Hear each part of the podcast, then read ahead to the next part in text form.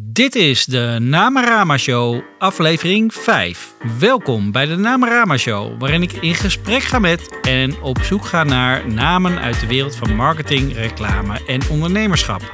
Mijn naam is Floris Hulsman, oprichter van naamcreatiebureau Namarama. Ooit begonnen als copywriter en inmiddels uitgegroeid tot ondernemer. Voor mij begint en eindigt alles met een goede naam. Ja, ik heb weer een leuke aflevering voor je staan vandaag van de Namarama Show, want ik spreek met ondernemer Henk-Jan van Essen. Hij is coach, vader, sales-expert, solozeiler, doet van alles dus. Zijn bedrijf heet Grow Diction en hij helpt bedrijven om een significante groei te realiseren. Hoe hij dat doet en welke bottlenecks hij oplost, daar gaan we het uitgebreid over hebben. En over de naam Grow Diction natuurlijk. Waar komt die vandaan? Henk Jan is erop gebrand om bedrijven te laten groeien. Dat merk je aan alles. De belangrijkste elementen daarvoor zijn volgens hem het verhaal dat je vertelt en hoe je dat verkoopt.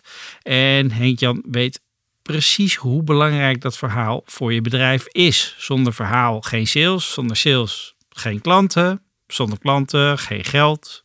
Nou ja, je snapt wel wat ik bedoel. Bij sales denk ik dan ook aan vlotte sprekers, maar Henkje van Essen, die noemt zichzelf verlegen. Toch traint hij enorme teams van verkopers om beter te gaan verkopen en met succes. En ook als je naar zijn vlogs kijkt op LinkedIn, zie je geen verlegen jongen. Dus het overwinnen van die verlegenheid en hoe hij dat gedaan heeft, daar vertelt hij over. Maar ook hoe dat hem heeft geleerd in contact te komen met andere mensen. En de methode die hij leerde, die gebruikt hij tot op de dag van vandaag om ook zijn verkoopteams te, beter te laten presteren. Jarenlang deed Henk Jan intensief onderzoek naar sales en hij ontdekte maar liefst 35 punten die belangrijk zijn voor goede verkoop. Die gaan we niet allemaal horen, maar je hoort wel een paar belangrijke punten daaruit. We hebben het natuurlijk ook nog over solozeilen met zeeziekte en om op zee te blijven natuurlijk ook over de Blue Ocean theorie. Ik wens je heel veel plezier met deze aflevering. Henk-Jan, welkom. Dankjewel. Henk-Jan van Essen van Grow Diction. Ja. Grow Diction, vertel eens, waar komt die naam vandaan? Ja, het bestaat uit twee delen. Uh, to grow is een uh, actief werkwoord. Uh, dus daar hebben wij voor gekozen. En diction is, dat is eigenlijk in het Nederlands dictie, de dingen zodanig vertellen dat de boodschap wordt begrepen. Ah. Dus dat is een, een, een, een taaldingetje, zeg maar. Ja. Nou, waar, waar houden Marco en ik ons nou mee bezig? Met het feit dat we bedrijven helpen om te groeien. En dat doen we heel vaak op het gebied van of het management, of sales, of marketing. En dan moet je het verhaal dus zodanig vertellen naar de markt of naar collega's, want daar begint het vaak intern dat iedereen zegt: Ah, oh, ik begrijp het inderdaad. Nou ja. En als je het helemaal begrijpt, komt de sales vanzelf. Dus het begint een beetje met, met een goed verhaal eigenlijk allemaal. Nou, je zou bijna zeggen dat dat zo is, ja. Ja. ja. Uh, en hoe ben je op die naam gekomen? Uh, ik moet heel eerlijk daar John van Veldhoven, een klant van mij, moet ik daar de credits voor geven. Zijn bedrijf heet namelijk Cloud Diction. Dus ik, ik, ik was bij hem en toen zei ik, oh, hoe zit dat nou met dat verhaal? En hij vertelde, nou ja, wij zijn bezig om bedrijven van on-premise naar de cloud te brengen. Dus van een vaste situatie naar de cloud te brengen. En wij leggen dat dusdanig uit dat iedereen het begrijpt. En toen dacht ik, oh, dat is handig. Dus ik zeg tegen hem, mag ik dan een deel van jouw naam gebruiken? Dus het, dat is de, de, de, reden waarom we op die naam zijn gekomen. Wat geweldig. Ja, Grappig hoe dat nou ja, Je kan inderdaad inspiratie halen ook van andere plekken. Dus dat, ja. uh, dat is met name werkt dat net zo. Ja. Hey, en uh, wat jullie doen is dus bedrijven helpen groeien. Op, op wat, voor, uh, wat voor model gebruik je daarvoor? Oh, dat is een hele goeie. Um, als je mijn LinkedIn profiel bekijkt, dan zeggen wij wij helpen bedrijven groeien. En hoe wij dat doen is eigenlijk geheim. Mm -hmm. um, en dat dus je gaat er nu niks over zeggen? ja, kijk, er is een. Um, je kunt heel veel managementmodellen erop uh, uh, loslaten. Uiteindelijk wordt het altijd gedaan door de mensen die er zitten. Maar als je geen structuur hebt, om maar een voorbeeld te nemen, krijg je chaos. Dus je moet altijd wel even kijken naar wat doet dat bedrijf en hoe werkt het. Dat is ook de reden waarom wij, en dat is misschien jammer voor de luisteraar die zijn bedrijf drie, vier jaar geleden heeft gestart en dolgraag met ons in zee zou willen. Dat bedrijf heeft nog onvoldoende structuur in zich, in heel veel gevallen, hè, dat is de ervaring, waardoor wij zeggen, ja, daar kunnen we op voortbeduren. Dus wat je ziet, is dat de bedrijven die wij helpen, die bestaan eigenlijk al wel een jaar of tien. Die een beetje afhankelijk van de organisatie zitten ze of tegen die eerste drempel aan van ongeveer 3 miljoen. En dat de eigenaar zegt, verdraait, het lukt me maar niet om door dat glazen omzetplafond te breken. Ik zit er al twee, drie jaar tegenaan. Of het zijn bedrijven die gelijk boven de 10 miljoen zitten. Want die hebben alweer een aantal andere stappen gemaakt. En dat is dan meer de stiel voor Marco. Die, die kan op dat moment dan daar weer veel beter op, uh, op doorlopen. Um, dus het heeft eigenlijk te maken met. Je kijkt naar de organisatie. En jij zei net al, dus het begint eigenlijk met een goed verhaal. En wat ik zie, is dat heel veel ondernemers een bedrijf zijn gestart met een bepaald verhaal. Ze kunnen iets heel goed. Ja. Ze kunnen heel goed namen verzinnen. Uh, om vervolgens daar een aantal klanten omheen te ontwikkelen. En dan zit je aan je natuurlijke plafond. Dan houdt het op. Dan moet je echt gaan verkopen. En dan moet je daar een structuur omheen ontwikkelen. En erover nadenken. Wat is het verhaal? Ja. En, en wat voor soort bedrijven help je dan? Nou, wij zijn voornamelijk goed in de zorg. Want daar hebben Marco en ik veel uh, uh, ervaring mee. Of we doen het bij maakbedrijven, fabriekjes. Mm -hmm. Of bij handelsbedrijven. En dat komt omdat in de zorg, daar zitten bepaalde structuren waar we, daar snappen wij hoe dat loopt. En bij een handels- en een maakbedrijf, daar heb je vaak te maken met verkopers die onderweg zijn. En dan, daarmee, als je het verhaal net even een ander toontje geeft, zodat het klant het net beter gaat begrijpen, dan kun je heel snel kun je die groei realiseren. Dus er is maar iets heel kleins voor nodig, als ik je goed begrijp, om best wel grote stappen te maken met een bedrijf. Kijk, uh, het, het, kortste antwoord is ja. Mm -hmm. En dat geldt voor namen, in jouw geval waarschijnlijk net zo. Ja, absoluut. Ja. Ik herken dat wel. Van het, het lijkt zo'n klein stukje van een groot geheel. En hoe belangrijk is dat nou eigenlijk? Ja.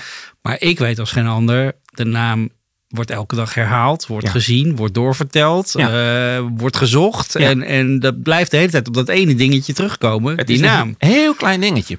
Eh, in, de, in de vorige podcast van over eh, ST&T wat unravel werd. Mhm. Ik heb het onthouden. En dat is Ja. niet omdat ik vanochtend eh, de podcast heb geluisterd, maar al eerder, eerder vorige week. Ja. Daar ben jij niet bij betrokken geweest trouwens, hè? Nee, nee, naam. nee. nee. Balen. Ja, Ja. dat is een mooie naam. Maar dat is een hele mooie naam, omdat dat ontrafelen precies doet wat, zegt, wat, wat, wat, wat Tim en Tom doen daarin. Dus daarom is die naam bij mij blijven hangen. Ja. En als je, als je hem hoort, dan denk je, ja, dat is simpel. Maar ja, we weten allebei hoe ingewikkeld het is om een goede naam te verzinnen. Ja. Dat kun je beter dan, dan, dan wie dan ook. Maar dat is wel, ja, als je het hoort, dan denk je, ja, dat is simpel. En dat is eigenlijk bij elk verhaal wat wij dus maken. Dus het bedrijf bestaat al tien jaar. Ja, en die zit een beetje vast in een bepaalde manier van werken en Juist, denken. ja. En jullie komen weer even als een met een frisse blik binnen. Ja. En zeggen van, ja, maar waarom vertel je dat niet? Waarom zeggen jullie niet eigenlijk waar je zo goed in bent? Ja, dus Want dat is- vergeten de bedrijven vaak. Het zit hem in het doorvragen. Dus het kan zijn, eh, bijvoorbeeld, ik ga geen namen noemen, maar er is een bedrijf en die verkoopt product A. Maar met product A kun je een heel concept eh, eh, ontwikkelen. Maar zij, hun bedrijfsnaam was ook eh, product A. En op een gegeven moment zeg je dan dus, oké, maar wat doe je nou eigenlijk? Lever je nou dat product? Of wat lever je? Nee, maar en dan komt er een heel verhaal wat ze eigenlijk leveren en wat er omheen zit, enzovoort, enzovoort. En Ja. dan vraag ik dus, waarom vertel je dat dan niet? En dan zeggen ze, ja, maar. En dan komt er een verhaal waarom ze het niet doen. Dus eh, eh, het is belemmerende gedachte van zo'n ondernemer. Mhm. Want die is tien jaar geleden begonnen met zijn bedrijfsnaam A. Ja. En dat wil hij graag voortzetten. Ja, Daar is hij aan gehecht. ja. Daar wordt hij op aangekeken. Op beoordeeld. En dan kom ik plotseling en dan zeg ik het moet anders. Maar ja, Ehm, is dan het voorbeeld van Clu- Coolblue, is dat zo'n voorbeeld ervan? Hè? Want die, die, heten, die hadden dan al die domeinnamen van eh, goedkope koelkasten en eh laptop, eh, PDA-specialist. Coolblue en Bol.com, die hebben ondertussen al zo'n naam opgebouwd. Ja, dat durf ik eigenlijk, ja, daar durf ik geen waardeoordeel over te geven. Nee, nee, nee, dat Nee. snap ik niet. Maar het is wel, ik, ik bedoel eigenlijk meer los van de naam. ze kwamen erachter wat wij doen overstijgt eigenlijk dat die, die paar producten waar Ja. we ooit mee begonnen zijn. Ja. En er moet een andere naam op om duidelijk te maken dat we, dat we veel meer hebben of Ja. bieden dan alleen maar dat, dat kleine stukje wat we eerst verkochten. Ja, precies. Ja. Ja, kijk, en dat zie je bij Bol ook. Als je dat boek leest van hun eh, marketingdirecteur, eh, ik weet niet meer hoe het heet, vergeef me het even.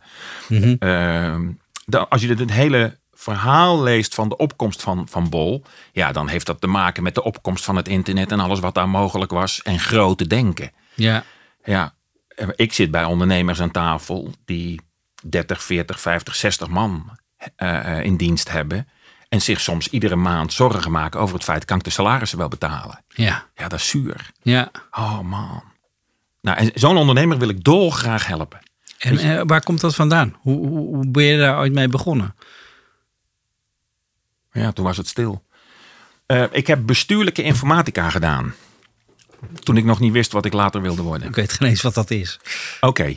Ehm, in- bij bestuurlijke informatica eh, horen wij het probleem van een bedrijf aan. En gaan wij het, eh, het proces, wat er op dat moment wordt beschreven, omzetten in automatiseringstechnieken. Oké, Eh, dus dat is de, de moderne term van informatica. ja. Ehm, en eigenlijk is dat puzzelen voor volwassenen. Want iemand vertelt een verhaal en vervolgens denk ik, oké, maar hoe zorg ik er nou voor? Iemand vertelt dat hij vijf keer per dag hetzelfde dingetje moet doen, dag in, dag uit. Dan denk ik al gelijk, dat moet je automatiseren. Ehm, ja, want waarom zou je als een monnik iedere keer hetze- hetzelfde dingetje doen? En, en dus eigenlijk ben ik dan aan het uitvogelen. Oké, wat speelt er dan? En hoe komt het dat je één al hebt besloten dat je het prima vindt om het vijf keer te doen, bij wijze van spreken? En waarom heb je niet gedacht, kan dat niet anders? En als het dan anders kan, dan ben ik benieuwd hoe kunnen we dat dan zodanig makkelijk maken dat het ook in één keer klaar is. Nou, daar ben ik begonnen toen ik 22, 23, 24 jaar was. En eigenlijk is dat een rode lijn door mijn hele carrière. Iedere keer ben ik dus aan het puzzelen. Ja, Ik ben dus aan het uitvogelen. Jij bent ondernemer. Jij vertelt iets over je bedrijf. Je vertelt waar je tegenaan loopt. Shit, dit en dit en dit lukt niet. En ik denk dan, hoe zullen we dat nou eens aanpakken? ja. Nou, en daar- daarna ben ik in de verkoop gerold. En daar was ik ten opzichte van de rest heel succesvol in. En dan is dat, dat is wat je doet. Puzzelen, verkoop en marketing. En dat zijn voor jou de drie Ja, ingrediënten waarmee je elk bedrijf verder kan helpen, Ja. denk je. Maar nog, eh, dus je hebt in verkoop gezet. eh, Ja. Was dat bij, eh, vertel daar eens iets meer over. Ehm, het, het begon dat ik, ehm, ik zat in die automatisering. Daar zeiden ze, eh, en automatiseringsprojecten lopen uit. Dat is niet nieuw, dat was twintig jaar geleden ook al. Dus toen zeiden ze tegen mij, en ik zat bij een van de eh, overheidsinstanties. Goh, van Essen, weet je wat, ga jij even met de DG, de directeur-generaal, ga even met hem praten, want zijn project loopt uit. En ik bleu als dat ik was. Belde aan, klikte aan, eh, maakte een afspraak met de secretaresse en vertelde de DG. Ja, sorry, je project loopt uit hier en hier en hier en hierom. En hij zei, oké, ik snap het. En daarmee riep de hele organisatie, wauw, Van Essen, die kan echt verkopen. Maar je was eigenlijk gewoon aan het uitleggen wat er aan de hand was. dat was het. Op een manier die begrepen kon worden. Ja, dus ik, ik, sprak geen, ik sprak geen IT. Precies. Ik sprak gewoon Nederlands. Nou, daar hebben we het in de vorige podcast ook nog over Ja. gehad. Inderdaad, dat sommige mensen die, die vroeger zat je alleen maar met de kneut aan tafel Ja.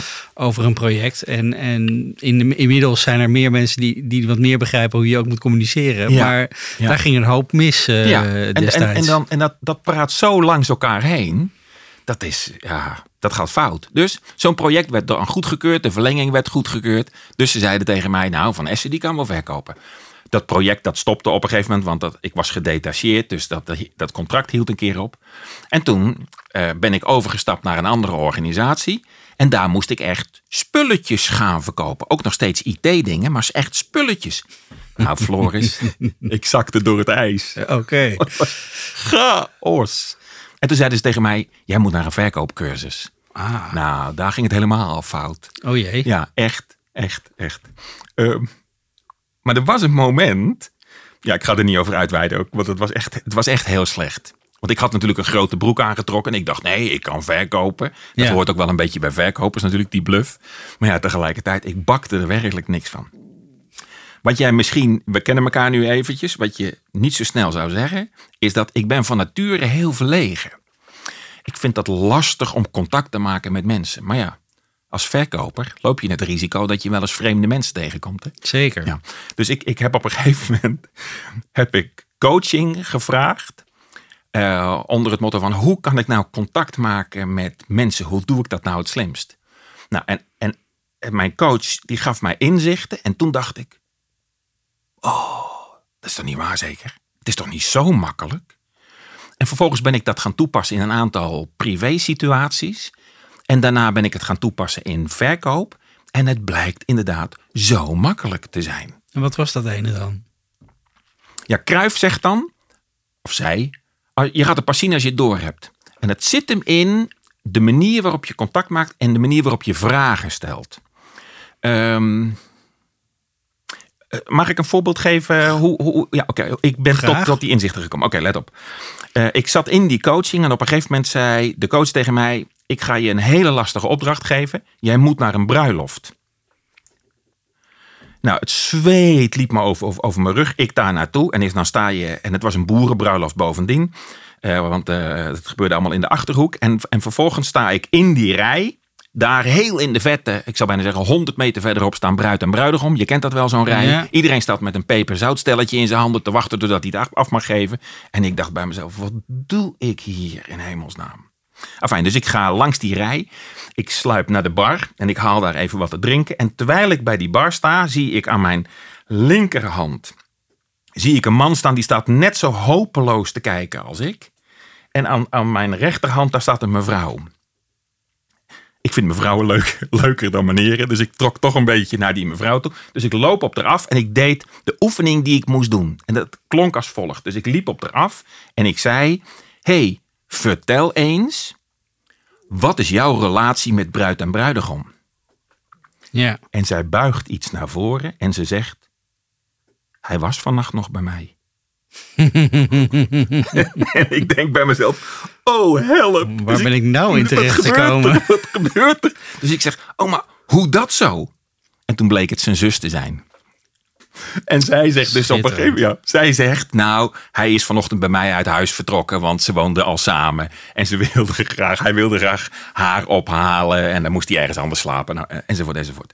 En vervolgens zeg ik, oh ja, vertel eens. En, en ze begint te praten, nou, dat en dat en dat. Zeg oh, hoe dat zo? En, en voordat ik er erg in had, heb ik dus met vijf woorden, vertel eens. En hoe dat zo? Heb ik dat gesprek gaande gehouden. Ja. Na twintig minuten zie ik dat die rij is, is, is, is, is kleiner geworden. En zeg ik tegen haar: Oké, ik ga weer even, even verder. Ik ga even bruid en bruidegom een hand geven. Ik steek mijn hand uit. En zij zegt terwijl ze mijn hand pakt: Ontzettend leuk kennis gemaakt te hebben. Ik heb een heel leuk gesprek met je gehad. En ik dacht: Maar ik heb alleen mijn oefening gedaan, namelijk vijf woorden steeds gebruikt. Vertel eens. Hé, hey, vertel eens. En dan begon ze, nou, dat, dat. Ik zeg, oh ja, hoe dat zo? Nou, dat, dat, joh, vertel eens. Nee, maar... Achter elkaar zo. En vanaf dat moment ben ik dat dus in sales gaan gebruiken. En ontdekte ik dus dat mensen ook tegen mij zeiden, ik heb een leuk gesprek met je gehad. Ja. En daarmee had ik dus al 50% van gunnen. Waarom koop je bij iemand? Ja, ik weet het niet. Ik gun het hem. Had ik al te pakken. Ja. Dus als je kijkt naar datgene wat jij in de vorige podcast met Tim besprak over eh, Unravel, dan zei hij ook: er zit een, er zit dat, die amygdala, dat, dat brein van die mensen, die zorgt ervoor dat er een connectie gemaakt wordt zonder dat je het gevoel hebt: dit klopt of dit klopt niet. Zo, dit is eigenlijk het resultaat. Dit, dit, dit klopt Ja. niet. Dit- nou, en als je dus iemand laat praten. Dan gaat hij je vanzelf aardig vinden. Ik vind jou nou al aardig. Ja, ik heb heel veel tijd om over te praten. Ja. Vertel eens. Ja. ja. En eigenlijk is daar de basis eh, gelegd voor. Ja, ik kan het dus heel makkelijk contact maken. En, en dat was dus ook wat ik leerde. Dat ik dacht, oh, maar als ik nou de ander laat praten. Dan heb ik daar al 50% voor gewonnen. Dan is het ook handig als ik ervoor zorg dat ik eh, het juiste product heb. Ja, als iemand brood bij mij wil kopen en ik ben een slager, dan gaat dat natuurlijk niet. Nee, maar precies. anders, als je, als, als je aansluit, Juist, de doelgroep is het volgende dat is, het, deel dat is het, het volgende. Ja, maar even, even terug. Dus jij, jij, Ja. jij ontdekte als verlegen jongen eh, dat je ergens niet goed in bent. Ja. Maar ondertussen is er dus, gaat er wel iets bij jou branden van... ja, maar dat moet getackled worden. En je laat je dan ook coachen. Je Ja. gaat op zoek naar een cursus. Ja. Dus je, eh, dat is ook een onderdeel van je karakter... dat jij dan wel meteen ermee aan de slag wil. Eh, meteen vind ik wat overdreven. Want ik heb genoeg zelfkennis om te weten dat ik van tijd tot tijd ook gewoon in die valkuil trap. Kijk, dat, mensen die mij ontmoeten, die zeggen of Henk-Jan is streetwise, of ik heb iets arrogants over me, omdat ik het zogenaamd allemaal wel weet. En dat, dat, dat gaat natuurlijk ook dieper, ook als het gaat om mijn eigen lijf. Dus voordat ik er nou achter kom dat ik even hulp nodig heb, moet ik eerlijk zijn, dat duurt soms wel even hoor. Mhm. Ja. Maar ik vind dat leuk. Ik, want jij vroeg natuurlijk wel, eh, ondertussen zijn we tien minuten verder met de uitleg. Want je vroeg aan mij, maar wat maakt dan dat je dat zo leuk vindt om die om de ondernemer te helpen? Ja. Ja, het zit hem in het feit dat ik ontdekt heb dat ik door middel van nieuwe inzichten succesvol kon worden. Want ik heb echt fantastische resultaten behaald daarna. En eigenlijk is het zo, dat gun ik een ander ook. Dus als ik ontdek dat iemand zegt, shit, ik loop vast man, ik weet niet wat ik moet doen. En ik heb kennis op dat gebied. Dan ga ik niet zeggen, je moet dit en dit en dit doen. Maar dan ga ik ook daar weer de verkooptechniek toepassen. Dan zeg ik, oh ja, en waar loop je tegenaan dan? En wat zou je dan het liefst willen? En hoe ziet dat er dan uit? Mhm. Ehm, Veel meer vragen stellen dan meteen met een verhaal komen. Je moet het zus en zo doen. ja, en uit mijn onderzoek wat ik in de afgelopen jaren heb gedaan, zie ik ook dat, dat de, de succesvolle verkopers doen dat. Die zijn meer eerder aan het interviewen dan aan het verkopen. Ja. Ja, dus ja, dat, dat, dat is iets, iets over mijn achtergrond en wat ik doe eigenlijk. Maar vervolgens ben je ook nog gaan op onderzoek gegaan naar wat maakt goede sales. Ja, omdat ik in dat salesproces. ehm, ik, ik zat bij een organisatie. Kijk, de jaren tachtig was eigenlijk de economie booming. Dus wij, hadden, eh, wij deden onze uiterste best om, eh, om goede verkopers te vinden. Maar wij zagen dat als wij verkopers hadden aangenomen. En dat ging echt in klasjes van 8 tot 10 tegelijkertijd per kwartaal. eh, dan zagen we dat een aantal jongens. Het waren over het algemeen jongens vandaar. eh, die bakten er helemaal niks van. En een aantal wel. Nou, en als leidinggevende, want ik was op een gegeven moment kreeg ik promotie, was ik natuurlijk razend benieuwd naar. Maar waar zit dat verschil dan in? Ja. Wat maakt nou dat de een zeer succesvol is en dat de ander gewoon slecht presteert? Ehm, en toen, ik heb op een gegeven moment de slecht presterende mensen, die heb ik geleerd iets uit hun hoofd te doen. Het was net een toneelstukje wat we ze hebben aangeleerd. En daar zagen we al dat hun omzet steeg. Maar ja, daarmee waren ze nog niet gelijk hele goed presterende verkopers. Ik ben op een gegeven moment gestopt eh, met het werk als, eh, eh, bij die desbetreffende organisatie. En ik ben in 2001 ben ik voor mezelf begonnen. En toen ben ik dat onderzoek gaan in, intensiever gaan doen. Ja. Liep ik bij een bedrijf naar binnen. Ik was gewend om te cold canvassen. Dus je, gaat, je parkeert je auto aan het begin van de industrieterrein. En je wandelt gewoon bij de eerste bedrijf naar binnen. Ding dong. En je doet daar je, je verhaal. En ik vroeg bij het eerste bedrijf naar de directeur. Want ik wilde graag een interview houden met de, zijn allerbeste verkoper. Ieder bedrijf heeft er een. Mhm. Echt verbluffend. Maar ik zei, ik wil ook het interview hebben met degene waarvan je denkt... Ah, die had ik eigenlijk vanochtend willen ontslaan. maar ja, Ja. We, moeten we moeten iemand in de regio hebben, dus we laten hem maar zitten. Bijna ieder bedrijf heeft er ook zo één. Ja. Die hebben we een casus gegeven samen met een, eh, een, eh, een actrice. En die kregen voorbereidingstijd. Die moesten kantoorartikelen gaan verkopen. Heel simpele casus. En vervolgens kwamen ze bij de office manager. En de office manager speelde, of de actrice speelde de office manager. En dat werd opgenomen. Op camera. En vervolgens zagen wij dat de succesvolle verkoper, die door zijn, door door zijn eh, baas als succesvol werd getypeerd. Nou, die had binnen 6, 7, 8, 9 minuten had hij de order. Het was echt heel simpel. De slecht presterende collega, die zat na 20 minuten nog te oreren, te kletsen en te doen. En daar zei de eh, actrice, oké, eh, ja, je tijd zit erop. Dankjewel voor je komst. Eh, je hoort nog van ons. Zoals gesprekken wel vaker worden Ja. afgesloten. En daarna hebben wij al die video's teruggekeken.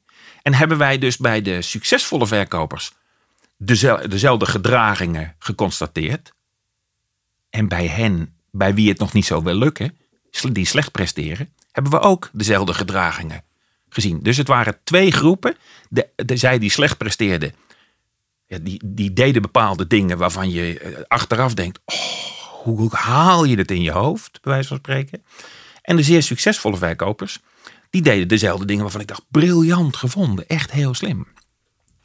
Die heb ik uiteindelijk door de hele jaar heen, van 2001, ik heb het vorig jaar ben ik ermee gestopt, 2018.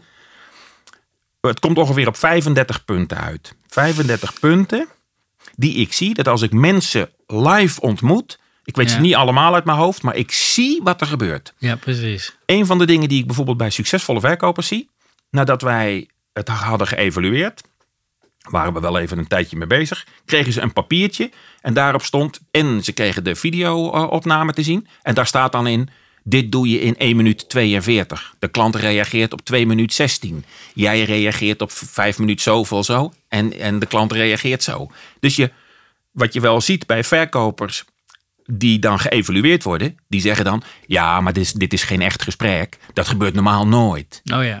Maar ja, jij en ik weten dat natuurlijk gedrag, dat vertoon je altijd. Het is even drie, vier, vijf minuten dat het onwennig is. En Ja. daarna doe je echt gewoon wat je altijd doet. Dus dat konden we op video ook vastleggen. Die succesvolle verkopers, die zeiden... ehm, hoeveel hebben die nou gesproken? Wij hadden er 49 gesproken. Wat kan ik van die 49 anderen nog leren? Oké. Dat was eh, al één activiteit. Ambitie hebben we dat genoemd. Die 49 slecht presterende verkopers, die gingen met hun zo. Ja, de, de kijker ziet het niet, maar ik zit nu met mijn armen over elkaar, een beetje onderuitgangen. Ja, maar dat, is, eh, dat komt door eh, die actrice, die, ik, ik ben het niet gewend. Defensief. Direct. Het lag altijd aan een ander. Ja. En, en, en, en dat, dat zie je dus nu terug in, in, gewoon in het, in het dagelijks leven. Dus als ik bij die bedrijven binnenstap Mhm. en ik ga kijken naar hun Salesforce, herken ik daar die zeer succesvolle verkoper. Maar ik ken ook degene waarvan ik kan, van tevoren al kan voorspellen. Ja, die, die, die presteert niet conform zijn target. Of, nou, dan zegt iedereen, ja, dat klopt inderdaad. En, Ja. en komt het dan nog goed met die mensen die niet presteren? Kun je ze nog eh, de goede kant op duwen? Of denk je dat het ook een karaktereigenschap is? Ja, het, ja, het komt goed. Gelukkig. Maar het heeft te maken met ehm, eh, volwassen educatie. Hangt van zomaar 18 verschillende punten af. Leeftijd is er één. Eh, eh, vroeger was het zo dat als je 50 plus was, eh, dan kon je eigenlijk niks meer leren. Nou, ik ben blij dat ik in deze tijd leef. Want ik ben elke dag nog aan het leren, bij wijze van spreken. Maar Ja. leeftijd is een heel bepalend ding. Of dat je denkt, nou, ik heb, ik heb nog 15 jaar tot mijn pensioen en ik geloof het wel. Ja. Ja? Dus dat is de, de attitude. Hoe sta je in het leven? Het heeft te maken met de aansturing van je manager. Eh, zegt hij, hey, veel succes ermee, de groeten en tot ziens? Of stuurt hij, is hij echt iedere week met je bezig om te kijken of dat je nog kunt verbeteren? Zit je er zelf in dat je nieuwe dingen wilt leren? Of is het, nou, afijn hè? Dus Ja. volwassen educatie is een heel belangrijk onderdeel binnen dat vakgebied waar ik mee bezig ben. Dus op het moment dat ik ergens aan- bij aanschuif, moet ik even weten wat voor vlees heb ik in de kuip en hoe zitten we daar, eh, daarin. Ja. En dat geldt ook voor de ondernemer. Want die doet al tien jaar hetzelfde en die heeft er een mening over en die vindt iets. En die heeft ook zijn belemmerende gedachten waarom hij denkt dat dingen moeten of niet moeten. Ja. Ja, soms ga ik er een beetje als eh, olifant door een porseleinkast doorheen. Dat helpt. De boel een beetje opschudden. Ja, soms moet dat zo, ja. Ja, maar ze komen niet voor niets bij jou uit, denk ik dan. Ik bedoel, ze, ze weten toch ook Ze zijn wel- gewaarschuwd. Ja, nou, nou, ja, dat misschien. Maar ook van, je, huurt- je, wil, je hebt een bepaald doel voor ogen. Ja. En, en dan kom je bij jou uit en dan wil je ook groeien. Dus Ja. ja, en wij hebben bovendien de no cure, pay less methodiek. Dus het is zo. dat is je- nieuw voor mij. Oké, dat ga ik uitleggen. Ik heb wel no cure, no pay. Ja, Komen mensen bij mij ook wel eens mee aan. Ja, het, het, het werkt voor, voor mij als volgt. Als je, daar hoeven we niet moeilijk over te doen, maar als je mij als commercieel directeur in je organisatie wil hebben, dan hebben we het over 200.000 euro plus per jaar aan emolumenten en salaris. Dat kunnen die ondernemers niet betalen. Dus dat betekent dat je op een gegeven moment moet kijken naar, maar als ik het nou over meerdere ondernemers verdeel, heb ik een x bedrag nodig om gewoon de winkel te kunnen laten draaien en mijn ding te kunnen doen. Ja, Dus wat ik heb gedaan, is ik heb gezegd, je sluit bij ons, binnen Grow Diction hebben we, zowel Marco als ik, eh, bepalen we ons abonnement. En je huurt ons voor een periode van ongeveer een jaar in. En je betaalt een abonnementsprijs. Geloof me, dat is veel te weinig ten opzichte dan van datgene wat wij inbrengen. Maar er zit een verdienmodel aan. En dat verdienmodel is dat, stel je voor dat je even makkelijk rekenen. Je zit op 2,4 miljoen euro omzet per jaar. Oftewel 2 ton per maand. Dat is voor ons de drempel als we binnenstappen. Mhm. Dus dat betekent dat op het moment dat je op die 2 ton uitkomt, betaal je alleen de abonnementsprijs. Op het moment dat we geschreven omzet boven die 2 ton uitkomen, dan zeggen wij, daar hebben wij aan bijgedragen. En dat is ontstaan omdat je de afgelopen jaren steeds 2 ton hebt gerealiseerd, is ontstaan door onze activiteiten. Ja. Ja? Dus wij, en wij krijgen een bonus over die meer omzet. Dus stel je voor dat we 250.000 euro factureren, dan hebben we over die 10.000 euro krijgen wij onze bonus. Ja. En ons streven is er natuurlijk naar om zoveel mogelijk boven die drempel uit te komen. Want dan word ik betaald en daar verdien ik leuk Lijkt, mee. lijkt me een fair deal. En dat is ook wat de ondernemer op dat moment zegt. Ja. Dus ik ga niet uurtje factuurtje schrijven om, en dan maar zoveel mogelijk uren maken. Nee. Je moet even dat abonnementsgeld betalen, maar daar moet de auto van rijden.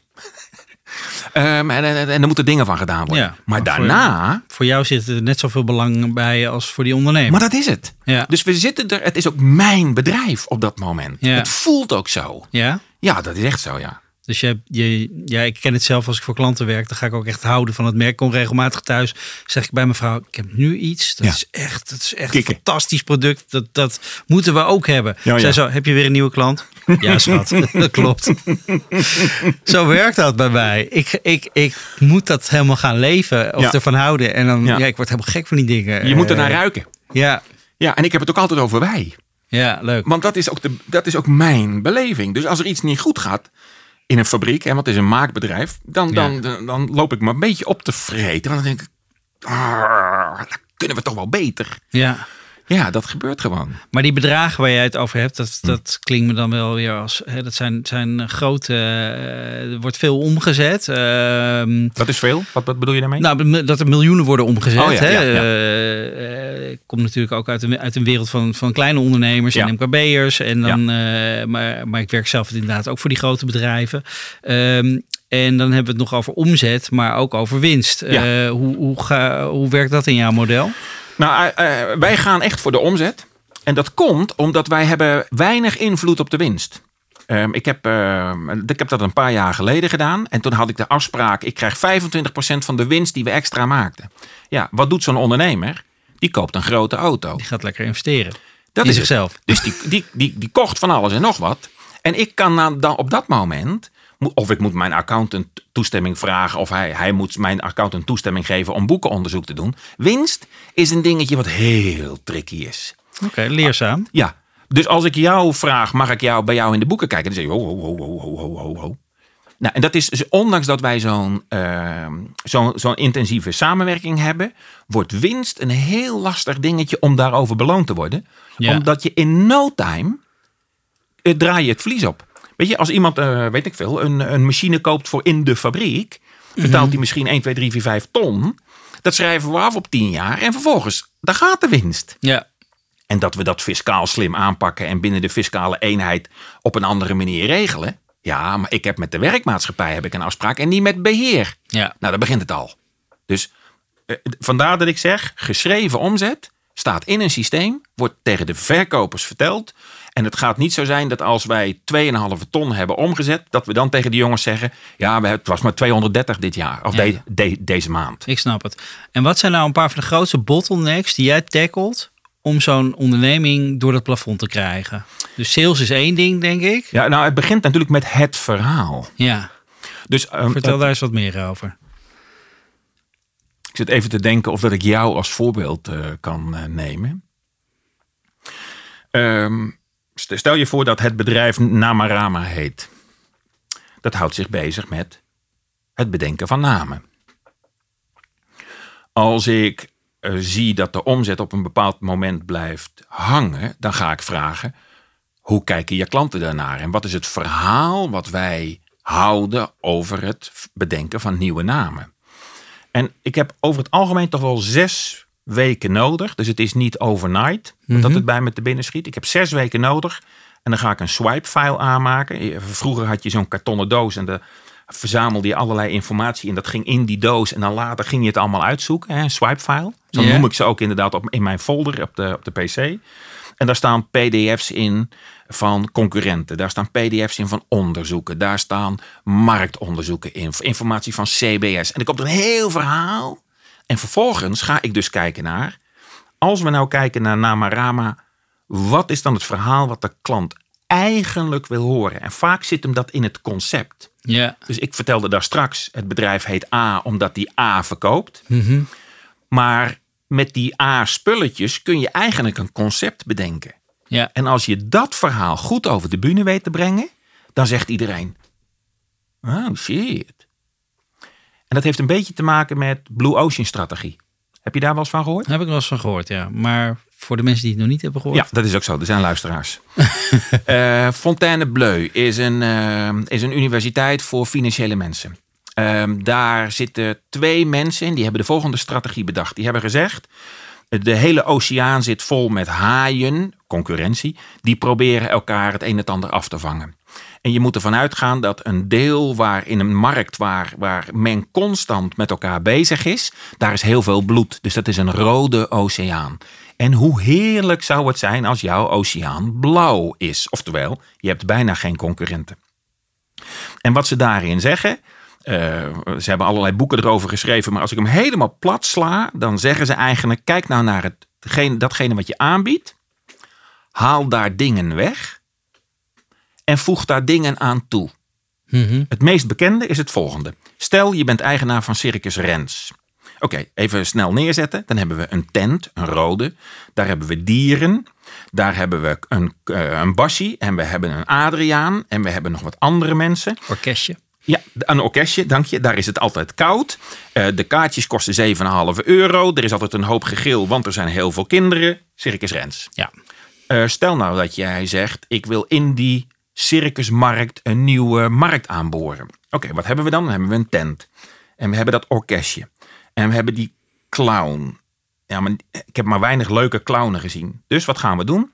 We gaan weghalen. Die clown halen we weg. Tent, muziek, acrobaten. Die dieren, dat levert iedere keer geklier op met activisten. Ja. Clownen en dieren weg. Tent, acrobaat, muziek. Dat gedoe met die kinderen, je kunt eigenlijk alleen maar op woensdagmiddag open en op zaterdagmiddag, maar die lopen alleen met de klieren. En, en 7,50 voor een kaartje is het minimum. Kinderen weg. Maar als die kinderen weg zijn, dan houden de volwassenen over. En dat kaartje van 7,50, dat gaan we even verhogen. Dus ik heb een tent, ik heb muziek, ik heb acrobaten, ik heb volwassenen en ik heb een goede prijs. Tegenwoordig noemen we dat Cirque du Soleil. Ja. Cirque du Soleil doet 8 ton, oh, acht- 800 miljoen op jaarbasis. Hebben ze me laatst verteld. En Circus Rens vraagt ieder jaar zijn faillissement aan. Ja. Nou, als je die techniek bij het bedrijf naar binnen brengt, ben ik dus constant aan het kijken naar wat kan ik nou weghalen. Ik heb het dus allemaal niet zelf verzonnen. Mhm. Ik pik het alleen iedere Ja. keer gewoon eh, en ik pas het toe. Wat kan ik weghalen en wat kan ik toevoegen? En met als gevolg dat het bedrijf A, wat we recentelijk hebben opgeleverd, daar zie je dat die hebben 15 concurrenten die echt allemaal product A leveren. En Ja. dat ook zeggen. Ja. En die zitten tegenover jou en die zeggen dan welke kleur van product A wil je? Een groene of een rode? Precies. En wij hebben nu bij dit bedrijf gezegd, wij gaan het concept neerzetten. En dat daar toevallig A voor nodig is, dat is wat heel anders. Ja. En eh, ondertussen dus, eh, dus het verhaal, eh, de, Ja. de, de- het, het, hè, dingen weghalen. Klinkt ook voor denk ik heel veel bedrijven spannend. We gaan dingen niet meer doen Absoluut. om meer te verdienen. Ja. Dus dat is ook even tegenstrijdig denk ik. Daar Ja. moet je die ondernemer ook in meekrijgen. En vervolgens ga je ook nog iets met sales doen. Ja, want het begint natuurlijk met het verhaal. En dat, is, dat moet dan vertegenwoordigd worden. Dus daar heb je verkopers of vertegenwoordigers voor. En zodra dat die verkoper gaat snappen hoe dat verha- verhaal in elkaar zit.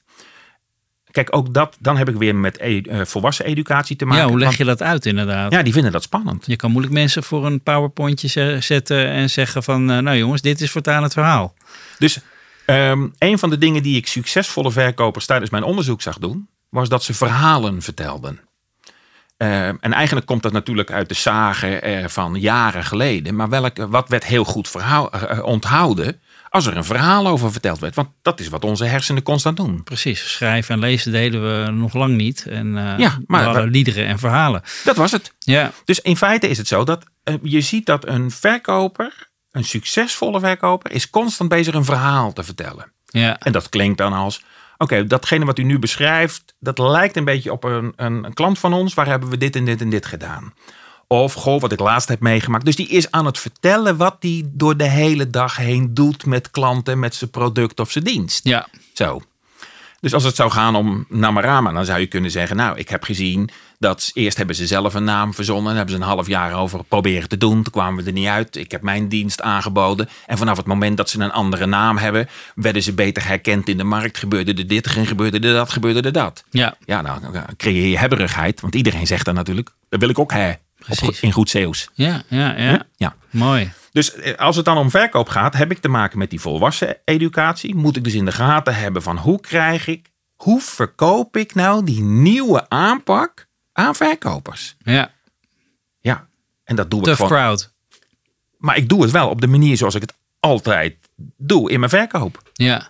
Dus ik laat hun zien dat als ik het zo verkoop, dat zij er zelfs, laat ik het maar even zeggen, tussen haakjes intrappen. Mhm. Zij, zij accepteren het, ze nemen het voor waar aan, ze luisteren ernaar, ze denken, oh shit, hij kan wel eens gelijk hebben. Ja. Nou, en als ze dat dan ook gaan doen bij de klant, ja, maar daar zit natuurlijk niet dag één introductie en dag twee gelijk bij de klant. Ik heb meestal wel eventjes een maand of twee nodig voordat dat eh embed is. Ja, maar daarom zeg je ook, ik hou me een jaar met zo'n bedrijf bezig. Ja. En als er dan eh, echt significant verschil is, dan, dan eh, heb ik mijn werk goed gedaan. Nee, de, de, ik, wij, wij zien in alle gevallen dat er na vijf maanden significant verschil ontstaat. Mooi. Dus ik heb die eerste zes weken nodig om het eh, even te snappen. Ja, even, even opkouwen. Dan vervolgens gaan we het doorvoeren. En dan zien we vanaf we, eh, maand 4, 5. En dan gaan we, en dan gaan we zomaar richting de 30% Iedere keer opnieuw. En de, de, wat jij voorstelt, heeft dat dan ook, krijgt, krijgen dingen een andere naam? Of krijgt het bedrijf een andere naam? Heeft, is naamgeving daar ook nog aan de orde? Nou ja, wij kennen elkaar omdat wij natuurlijk een bedrijf een andere naam wilden geven. Ja. Ja, Ehm, ja daar, dat, eh, eh, kijk, in het verhaal wat we naar de markt gaan brengen.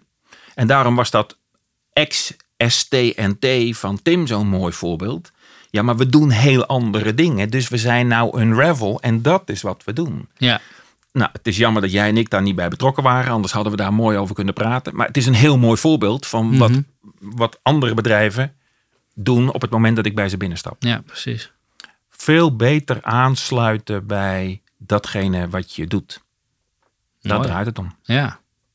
En dat levert dus ook echt grootste resultaten op. Ja, en, en daar word ik blij van. Dat vind Ja. ik echt heel leuk. Die, die, die, die, die centen, dat is natuurlijk een bijkomstigheid. Maar het feit dat je mensen die in eerste instantie zeggen... "Pff, ik ben aan het overleven, man. Dat is echt een gevecht. Elke maand weer opnieuw spannend. Of dat ik die salarissen kan betalen. Elke maand Ja. weer opnieuw spannend. Of dat ik mijn leveranciers kan betalen. Elke maand weer opnieuw spannend. Of dat we ons target wel halen. Wauw. Ja, nou, daar schrijf ik dan aan. Dan hebben ze via, via, via hebben ze verhalen gehoord. Nou, dan ga ik eerst maar eens even luisteren. Ja.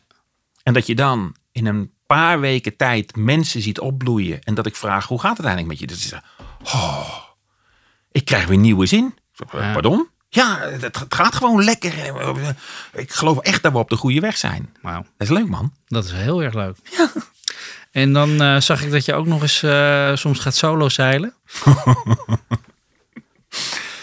Ja. Ik, ik, ik kijk, in mijn verlegenheid Ja, ik, dat, ik vind, daarom, daarom moest ik er nu aan denken. Hè, van, je, je houdt dus, ik, ik, ik zie wat kno- dingen weer eh, samenkomen van je verlegenheid. Eh, ik noem dat bij mezelf ook introversie inderdaad. Ja. Van, ik, ben, ik, ik vind het lekker ook om in mijn eentje dingen te gaan kouwen. Dus Ja. dat herken ik ook. Daarom ben ik ook namen gaan bedenken. Van, dan kan Ja. ik lekker in mijn eigen hok me opsluiten Ja. en denkwerk doen. Ja. Eh, ondertussen vind ik het ook waanzinnig interessant om met mensen in contact te zijn. Maar jou, dat leidt bij jou dus ook toe dat je in je eentje op een boot stapt en, en wegvaart. Hoe Ja. moet ik dat voor me zien? Ja, ja. ja en, het, en het zit hem in. ehm, ik, ik, heb een, ik heb een aandachtspanne van ongeveer 2,5 uur. Dus dit interview dat gaat Oké, goed. ja, precies. ik zal even, even op de timer kijken. Oké, oké, ja, ja. Even de geluidsman in de gaten houden. gaat nog goed. Ja. Maar dat zie ik in al mijn sociale contacten. Of ik nou met vrienden of met vriendinnen heb. Of met mijn, met mijn ex en, en de kids. Ik, tweeënhalf uur kan ik me ergens op richten. En daarna begin ik me te vervelen. En begin ik ongedurig gedrag te vertonen. Oké. En ehm, ik weet dus dat ik het heel goed alleen doe. Ik doe het zelfs beter alleen dan als setje, bij wijze van spreken zo. Ehm, en een van de dingen die daar inderdaad bij hoort, is dat ik moet erop uit. En dan, ik ben geen reiziger, dus ik vind het niet leuk om in mijn eentje naar China of eh, Istanbul te gaan en daar de, de, de wereld te verkennen. Die mensen kom ik tegen, daar heb ik diep respect voor, want dat vind ik echt niet leuk. Maar ik vind zeilen vind ik heel erg leuk. En voor mij geldt dan inderdaad dat op dat moment, ik, weet je, je komt met 150, sorry, 120 kom je aanrijden. Je parkeert je auto, je stapt op je boot en je gaat met 6, 7 knopen, dus dat is 9, 12 kilometer per uur. Ga je die haven uit en je vaart ergens naartoe. Soms nergens naartoe, maar zo. En die overgang is zo groot en mijn, mijn hoofd komt dan tot rust. Mooi. Op het moment dat ik aan boord stap, ben ik nog maar met één ding bezig: zeilen Ja. Dan is het wel zo dat ik wel wil dat die boot, ook al vaar ik hem in mijn eentje, zo hard mogelijk vaart. Dus dan ook mensen die wel eens meegaan, die zeggen dan: Je bent niet met een wedstrijd bezig, je vaart voor de lol. Maar Ja. ik wil toch nog, nog. Ja, dat, dat blijft dan wel. En inderdaad, eh, ik, ik, ik heb dat overigens maar één keer gedaan, hoor, dat ik echt een half jaar weg ben gegaan. En toen heb ik gewoon de boel de boel gelaten. En toen ben ik vertrokken met, het, met mijn jacht. En ik ben naar Engeland gevaren en naar Frankrijk enzovoort enzovoort. En in mijn eentje solo, dat noemen we dan single-handed. Ja. Maar het grootste probleem wat ik had en heb, is dat als ik op een beetje woelig zeetje zit, dan ben ik binnen een kwartier zeeziek. Oh, wauw. Ja, dus ik heb, ik heb tochten gehad waarin Ja. ik 18 uur moest zeilen. Ja. En ik was echt, nou ik zou bijna zeggen, 17 en een half uur zeeziek. Maar ik was in mijn eentje en dan moet je het logboek bijhouden. En je hebt zo'n marifoon, zo'n zo'n zo'n eh, telefoon voor alle andere schepen. Ja. Die moet je bedienen en je moet je melden. En als je langs Engel- Engel- Engeland vaart, moet je af en toe bij, bij Dover moet je je even melden. Dover Coast Guard. Dus, en ik ben echt gewoon 17,5 uur ziek geweest. En dat betekent dat je ieder kwartier over de reling hangt, vissen voert. Totdat je niet meer hebt. Dat gaat zes keer goed en daarna heb je niks meer. Ja. Komt er alleen nog maar gal uit, bij wijze van spreken. Ja. Nou, we zullen het laten voor alle mensen die luisteren. Maar Maar het, je ging toch door. het is een soort sadomasochisme. Dat- Zo klinkt het wel, ja. Het is een, Ja. beetje, een beetje een bergbeklimmer met hoogtevrees, een solozeiler met Ja, eh zeeziekte. die zeeziek Ja. is. Je hebt daar pilletjes voor, maar dat... eh, nee, die heb ik, ja, ik heb ze gebruikt. Eh, Belgische zeeziektepillen van de marine. Maar als je die slikt, dan gaat het drie uur goed. En, Ja. de, en, en dan krijg je een man met een hamer en die slaat je gewoon knock-out. Oh, wauw. Als je alleen vaart, is dat lastig. Ja, precies. Want dan zit je net op de, op de, op de lane, de, de traffic lane van de Noordzee. Dus eh, da- daar waar ze heen en weer varen. ja. Ja, dat is lastig als je daar ligt. eh, even een Oké, maar voor- je bent een half jaar onderweg ja, geweest. Ja, En, en dan ben je dus eh, Niet- een half jaar zeeziek? Of eh, valt dat er, het hangt een beetje van het weer af? ja kijk, eh, eh, mensen die echt naar de Azoren zeilen. Dus je, je zeilt bijvoorbeeld eerst naar Spanje. Dan ben je drie, vier dagen onderweg. En van Spanje zeil je vaak naar de Canarische eilanden. En van de Canarische eilanden zeil je naar de Azoren. En dan naar, naar de Caribe. Dat zijn tochtjes die tussen de vijf en de zes, zeven, acht, negen dagen duren. Dan raak je redelijk... Tochtjes. Ja, ja, sorry. Oké. Tochtjes, ja. Ja. ja. Eh, eh, dan raak je redelijk ingeslingerd. Je lijf werkt eraan. Maar wat gebeurt er? Je hebt een evenwichtsorgaan. Mhm. Iedereen. En dat evenwichtsorgaan, als je daar gevoelig voor bent, dat gaat een stofje afgeven wat lijkt op salmonella vergiftiging. Alsof je vergiftigde kip Ah, hebt gegeten. ja, ja, ja. En daarom word je zo ziek. Oké. Het is precies hetzelfde. En waar de groene kleur vandaan komt, weet ik niet, maar ik ben echt groen geweest. Ja. Ja. Ehm, eh, eh, eh, als je zo'n tocht doet, dan raak je ingeslingerd. Maar omdat ik zo ziek was en alleen, heb ik dus uiteindelijk iedere keer, ja, de ene keer 14 uur en de volgende keer 20 uur, van haven naar haven naar haven getrokken. Ja. En daarna heb ik, ben ik echt 24 uur, ben ik nog gammel en, en, en waggel, bij wijze van spreken. En toen was ik weer een beetje opgeknapt en dan ging ik dan ging je weer. weer verder. Het is, net- het is net een sport. Het is net een sportman Ja. die zijn, zijn, zijn, zijn spieren tot het uiterste drijft. Ja. Even op adem komt en daarna weer gaat. Ja. Mooi. Maar nogmaals, Floris, been there, done that. Ja. Ja, je hebt niet nog een volgende tocht eh, Nee, nee, in het eh, verschiet staan. En, en, eh, maar over, over ambities en toekomst gesproken, heb je, heb je wel daar nog ideeën over? Van eh, dingen die je heel graag nog wil doen? Eh, Als ik met mensen optrek, heb ik een tijdspanne van 2,5 uur. Als ik eh, met projecten bezig ben, dan zit het ongeveer op 10 maanden. Bij ons is het zo dat wij, zowel Marco als ik, kiezen ervoor om niet gelijk volledig in het bedrijf te investeren. Omdat we nog wel eens lijken tegenkomen. Dat hebben we ook geleerd. Net zoals dat we weten dat we niet op, op winst be- beoordeeld moeten worden. ja. Ehm, en vervolgens kunnen we dan besluiten na die zes maanden gaan we wel investeren of gaan we niet. En soms zegt een ondernemer, ik denk dat ik het alleen red. Ik heb je niet nodig. Prima, even goede vrienden. We hebben onze beloning. Die loopt daarna nog even door. Want het succes uh, geldt, geldt nog wel voor een wat langere tijd. Maar daar hebben we van tevoren afspraken over gemaakt. Ja. Dus voor mij geldt, ik heb altijd een tijdspanne van tien maanden. Dan denk ik bij mezelf, nou, volgens mij kunnen jullie het zelf wel. Of er moet een nieuw project komen binnen, de, binnen dat bedrijf. En dan na twaalf maanden houdt het sowieso op. Ja. En wat zowel Marco als ik hebben uh, geleerd van onszelf, is dat we vinden het heel leuk om een groot team aan te sturen. Maar we vinden het ook wel lekker om gewoon met z'n tweeën zo uh, solo te opereren. Ja. Ja.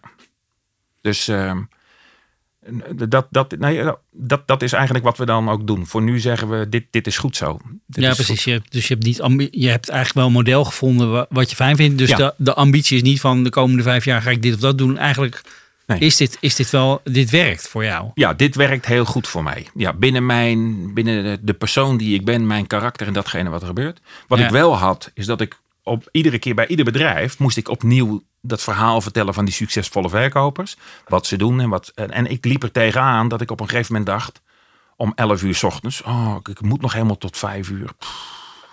En toen heb ik alles op video gezet. Aha. Dus ik heb in totaal van dat hele onderzoek heb ik 90 video's gemaakt. Ik heb daar een online setting gecreëerd. En voor de verkopers waar ik dus in de bedrijven eh, eh, meedeed, die gaf ik ze een, eh, een key, password en een username. En dan zei ik, oké, voor de volgende week kijk je video 1 tot en met 9. Ja. En dan hebben we een sales meeting en dan gaan we de dingen die daarin staan gaan we oefenen. Dan hoefde ik niet iedere keer hetzelfde verhaal uit te leggen. En het grote voordeel van video Ja. is dat als je het eenmaal goed op papier hebt staan en je vertelt het daarna, is het copy-paste. Wat je aan het begin al zei, als je het vijf keer hetzelfde moet doen, wordt het monnikenwerk. Waarom automatiseer je het Nou, niet? Dus ik heb dat geautomatiseerd, ook binnen mijn eigen activiteiten.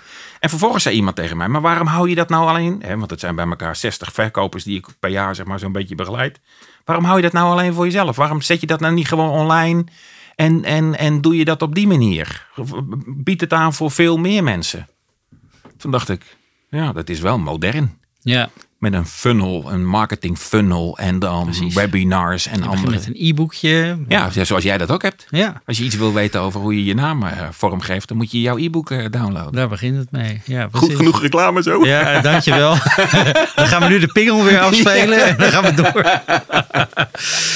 nou ja, mochten er nog sponsors zijn voor Ja. de Labrava Show, u kunt zich aanmelden op. Nee, heel goed. Ehm, Oké, eh, ja, ik denk eh, eh, dat we wel een beetje aan het eind nu komen van ons gesprek. Ik ben wel geïnteresseerd van hoe Sa, welke, welke tips wil jij hem nog meegeven over verkoop? Want ik denk dat, dat sales voor heel veel mensen iets is waar ze tegenaan lopen of waar ze zich onzeker over voelen. Ik denk Ja. dat je al heel veel gezegd hebt daarover. en, en, maar misschien heb je nog iets wat je, wat je iedereen zou willen meegeven. Ja, ehm, ik heb een, ehm, een, ehm, een masterclass op video opgenomen. En die heet De 18 redenen waarom jij de order niet kreeg. Ehm, en daarin, het, het- daarin behandel ik ze redelijk kort. Maar dat komt natuurlijk vanuit dat onderzoek. Omdat ik de verkoper, ik noem ze slecht presterende verkoper. Dat is niet zo netjes. We zouden ook kunnen zeggen hen bij wie de verkoper nog niet zo wil lukken. Maar ja, in salesvak is het gewoon of je bent heel goed of je presteert slecht. Keihard. Ja, dat is inderdaad zo. Want, weet je, zonder verkoop heb je geen omzet. En zonder eh, omzet heb je geen, geen business. Want jij en ik kennen natuurlijk genoeg zelfstandigen. eh, daar had je het net over. Of het zijn eh, eh, zelfstandige professionals. Of het zijn mensen met een klein beetje personeel. Die vinden dat verkopen gewoon heel erg lastig. Ja, Maar het zit hem in het verhaal. Klopt dat nou met wat je vertelt? En eigenlijk begint het niet met vertellen, maar met, met de vraag. Mhm. En dan kom je bij, ja, dit lijkt bijna cliché, maar laat ik het toch maar omschrijven. Begrijp je nou wat je verkoopt? Een autodealer, als ik, eh, ik vraag het aan jou. Wat verkoopt een autodealer? een auto. Ja, dat het dit hadden, we niet, dit hadden we niet Nee. geoefend, hè? Nee. Nee, want als we het hadden geoefend, dan had je gezegd... nou, hij verkoopt zeven jaar garantie. Hij verkoopt eh, een jaloerse blik van de buren. Hij verkoopt eh, veiligheid. Hij verkoopt, verkoopt eh, een tweezitter omdat je met z'n tweeën bent... of een hele fa- familiebak omdat je met je gezin bent. Hij verkoopt status. Hij verkoopt... Nou, enzovoort. Hè? Afhankelijk van het merk waarin je zit. Ja. Ehm, dus eh, het eerste begint met, met dat cliché. Wat verkoop je nou? En dan verkoop je dus niet als juwelier verkoop je geen ring. Je verkoopt een teken van vriendschap. Ja. Je verkoopt geen podcast. Je verkoopt kennis waarin mensen, terwijl ze in de auto of in de file zitten, nieuwe dingen, nieuwe inzichten krijgen. Snap je? Ja. En wat ik dus zie is bij heel veel ondernemers, die zijn vanuit hun gekte iets gaan doen of iets gaan maken en praten dus over het product. Ja. Maar het product is helemaal niet spannend. Dat is niet spannend. Wat kan ik ermee? Dus welk probleem lost het voor mij op? Ja. En wat ik dus zie is dat die succesvolle verkopers, die slecht presterende verkopers, die gaan alleen maar zitten lullen over het product. Kijk eens wat een mooi product, wil je hem in groen, rood of blauw? Precies. En dan zeg jij, ja, je bent te duur. Waarom? Omdat jij de producten groen, de producten rood en de producten blauw met elkaar gaat vergelijken. En dan ga je voor de goedkoopste. Het is net Ja. als online. Ja. Je weet wat je wil. Waar bieden ze de goe- goedkoopste? Waar kan ik gratis verzending? Waar kan ik enzovoort. En op het moment dat je het dus niet meer hebt over het product, maar over het probleem wat opgelost wordt door dat product. Ja, soms roepen mensen wel eens: ja, ik heb er goud voor over. Precies. Nou, ja. ik weet niet wat goud tegenwoordig kost, maar volgens mij kost het 1300 euro per kilo. Dus dat is dus wat je er blijkbaar voor over hebt. ja. Het maakt niet uit wat het me kost. Nou, 10.000 euro. En dan pleuren ze van hun stoel, want dan zeggen ze: ja, maar dat heb ik er niet voor over. Precies. En dat is dus waarde. Dus wat is het je waard? Dus iets kost iets en het levert een bepaalde waarde op. Ja. Nou, dus als jij aan me vraagt, wat is nou je tip voor die mensen die een beetje struggelen met hun business? Dan is het eerste waarvan ik zeg, let nou goed op wat verkoop je nou? Dus wat lever je? De auto. Ja. Maar wat verkoop je? Die jaloerse blik van de buurman. Eh, De collega's die denken, shit, hij rijdt in een mooiere bak dan ik. De status die het met zich meebrengt. Maar misschien ook wel de veiligheid. Ja. En misschien zijn er mensen die luisteren en zeggen, ik heb helemaal niks met een auto. Nou, dan pakken we een ander product, bij wijze van spreken. Precies. Snap je? Dus Mooi. ja, dat zou eigenlijk mijn, eh, mijn tip zijn. Nou, dat is een hele waardevolle tip. Dank je. Eh, en Jan, super bedankt. Graag. En we spreken elkaar zeker nog wel. Absoluut. Ga daar maar vanuit. Oké, dankjewel. Dank je. Dit was de Namerama Show. Bedankt voor het luisteren. Eh, vond je het leuk? Abonneer je dan op deze podcast of laat een mooie review op iTunes achter, zodat andere mensen ook weten waarom ze nou juist naar deze podcast moeten gaan luisteren. Heb je behoefte aan meer tips over naamgeving? Neem dan vooral een kijkje op mijn website of eh, lees mijn boek. Maak je naam onvergetelijk. Zo bedenk je een bedrijfsnaam die wel werkt. Wie er volgende keer in de show zit, dat kan ik helaas nog niet verklappen. Maar het zal weer een interessant gesprek worden. Ik wens je een fijne dag.